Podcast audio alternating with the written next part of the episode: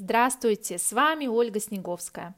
Этот подкаст для счастливых родителей, которые хотят, чтобы их малыш высыпался, а значит, был в хорошем настроении, здоров и успешно развивался. Если вы понимаете, что полноценный сон – залог здоровья ребенка и семейного благополучия, подписывайтесь на мой канал, слушайте подкасты, задавайте вопросы в комментариях.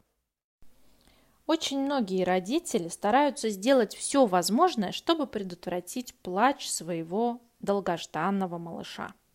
Но давайте разберемся, действительно ли это нужно делать каждый раз и в каких ситуациях важно использовать другие стратегии, чтобы помочь малышу справиться с излишним напряжением. Давайте для начала представим нашего новорожденного малыша. Он еще такой незрелый и беспомощный, и его главная задача в этой жизни – выжить. Для этого он формирует связи со своими близкими взрослыми и фокусируется на одном из них, чаще на матери.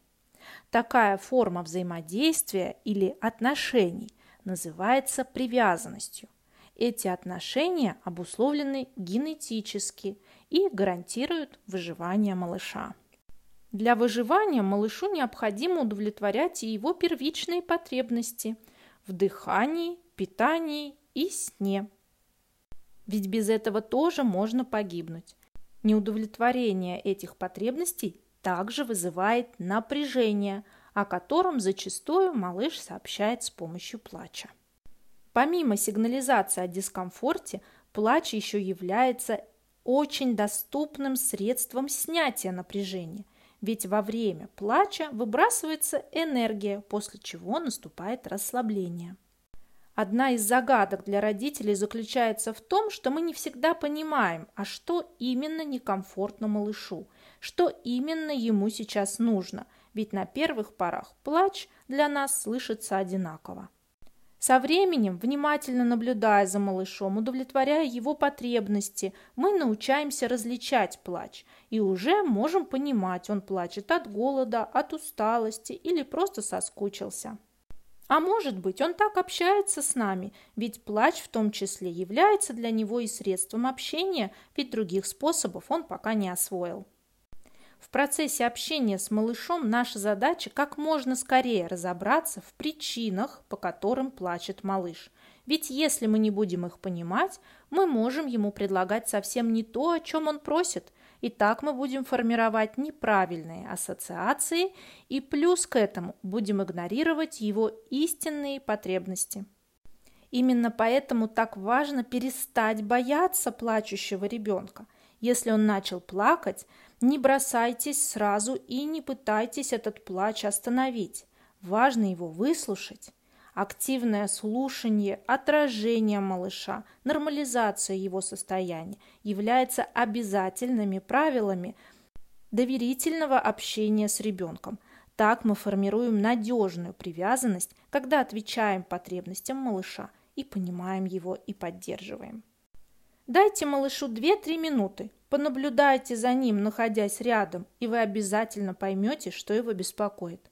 Может быть, он залежался в одной и той же неудобной позе, может быть, соскучился по вам, может быть, ему жарко или холодно, а может быть, ему пора покушать или отдохнуть. Также, поскольку малыш в первый год жизни довольно быстро возбуждается и устает от однообразного занятия, дозируйте любую активность с ним 15-минутными промежутками – если вы с ним активно играли в гляделки, от этого он тоже может устать и начать плакать. Поэтому анализируйте, чем вы занимаетесь с малышом и не пора ли ему сделать перерыв. Одним из важных шагов для того, чтобы понять, что нужно малышу и почему он плачет, является подбор оптимального для него времени сна и питания – ведь так мы с вами закроем потребности в главных условиях его выживания. С самых первых месяцев жизни малыша мы можем начать определять его ресурс бодрствования, ведь усталость сильнее всего влияет на то, как мы себя ведем. Усталость вызывает излишнее напряжение нервной системы, с которым малышу сложно справиться, и поэтому он использует доступный способ расслабления – плачет. Поэтому, чтобы малыш не плакал, нам важно предугадывать момент, когда начинает нарастать его напряжение. Для этого мы хотим определить его ресурс бодрствования и регулярно предлагать ему сон. В первые месяцы жизни мы можем предлагать сон любым способом. Ближе к четырем месяцам мы хотим быть очень внимательными к тому, чтобы формировать правильные привычки сна. Если мы знаем норму сна малыша и определили границы его бодрствования между снами, мы гарантируем спокойное засыпание за 10-20 минут, а значит отсутствие слез. Если же все-таки слезы случились, наша задача понять, почему они произошли, и в следующий раз предотвратить развитие такой ситуации. Помните, что главный инструмент в контроле поведения ребенка в любом возрасте лежит в состоянии его организма – уровне напряжения его нервной системы ввиду усталости. Поэтому подбор оптимального режима дня очень важен для того, чтобы помогать ребенку справляться с любыми внешними раздражающими факторами. Но, конечно, все мы, родители, допускаем ошибки. Можем где-то опоздать или что-то не увидеть вовремя, ведь малыш пока еще не может словами рассказать, что конкретно ему нужно. И поэтому бывают промахи. Что же делать, если малыш уже расстроен и находится в истерике? В первую очередь наша задача помочь ему успокоиться. Чтобы помочь малышу успокаиваться, мы хотим остаться с ним наедине в комнате, приглушить свет и добиться тишины или использовать белый шум – так мы снимем с него необходимость анализировать внешние факторы, которые все больше и больше напрягают его нервную систему. Если мы будем дополнительно шуметь, привлекать внимание погремушками, это будет еще больше его напрягать, и плакать он будет сильнее. Тоже касается и яркого света. Поэтому первым шагом помогите себе созданием подходящих условий для успокоения. Далее помните, что крепкие объятия помогают успокоиться любому человеку любого возраста. Поэтому даже если малыш активно сопротивляется, ваша задача его крепко обнять, ограничивая активность его рук и ног и подержать его в таком состоянии как можно дольше. Обычно через полминуты, минуту вы чувствуете мышечное расслабление и можете приступать к активным действиям на засыпание.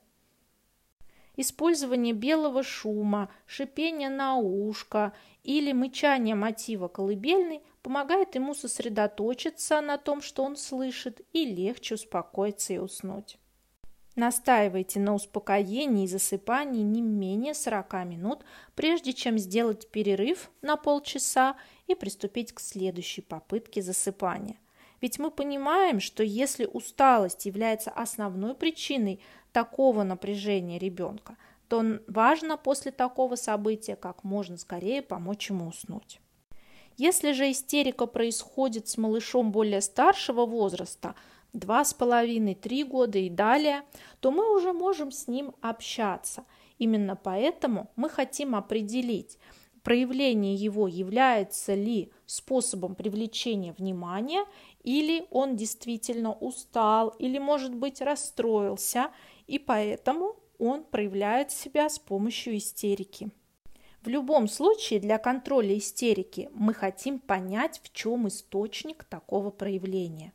И поэтому наша задача, так же как и с малышом, первые несколько минут стараться активно слушать и понимать, что происходит. По правилам грамотного общения с ребенком, да и в принципе взаимодействия между людьми, наша задача отразить то, что мы видим, чтобы объяснить собеседнику, что мы его понимаем. Поэтому найдите источник такой истерики и сообщите малышу, что вы понимаете, от чего он расстроился. Скажите ему, что это нормально так реагировать. Если бы вы были в его возрасте, вы бы тоже расстроились по этому поводу. Это показывает ему, что с ним все хорошо. Не старайтесь наругаться на него или заставить замолчать, или отвлечь чем-то, потому что все эти действия будут направлены на игнорирование его чувств. Вы как будто бы покажете, что то, что он переживает, не имеет смысла, и вам это не интересно. Это вызывает состояние подавленности и способствует более сильному развитию истерики и ее повторению в дальнейшем. Поэтому если малыш сильно плачет, и, а, может быть, даже бросается на пол и стучит кулаками по полу. Ваша задача находиться рядом и понимать то, что с ним происходит. Говорить о том, что вы видите и что вы понимаете, что он чувствует. Дальше ваша задача привлечь его взгляд. Взгляд в глаза в глаза – дает вам лазейку, с помощью которой вы сможете начать с ним разговаривать и успокаивать его уже и словами, и объятиями. Объятия будут хорошо работать в любом возрасте. Усадите малыша к себе на коленки, обнимите его покрепче и поговорите с ним о том, а, что же нам делать, чтобы справиться с ситуацией, которая его так расстроила. Если малыш уже активно разговаривает, то он может сам предложить вам решение, или вы можете ему предложить, узнав причину, по которой он так расстроился, что в следующий раз, например, если он захочет к вам на ручки, чтобы он вас об этом попросил.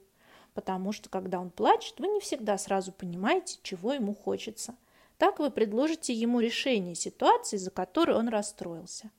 А возможно, вы спросите его, как бы ты хотел, чтобы было – и выслушав его, в следующий раз вы с ним вместе разработаете план, как поступить.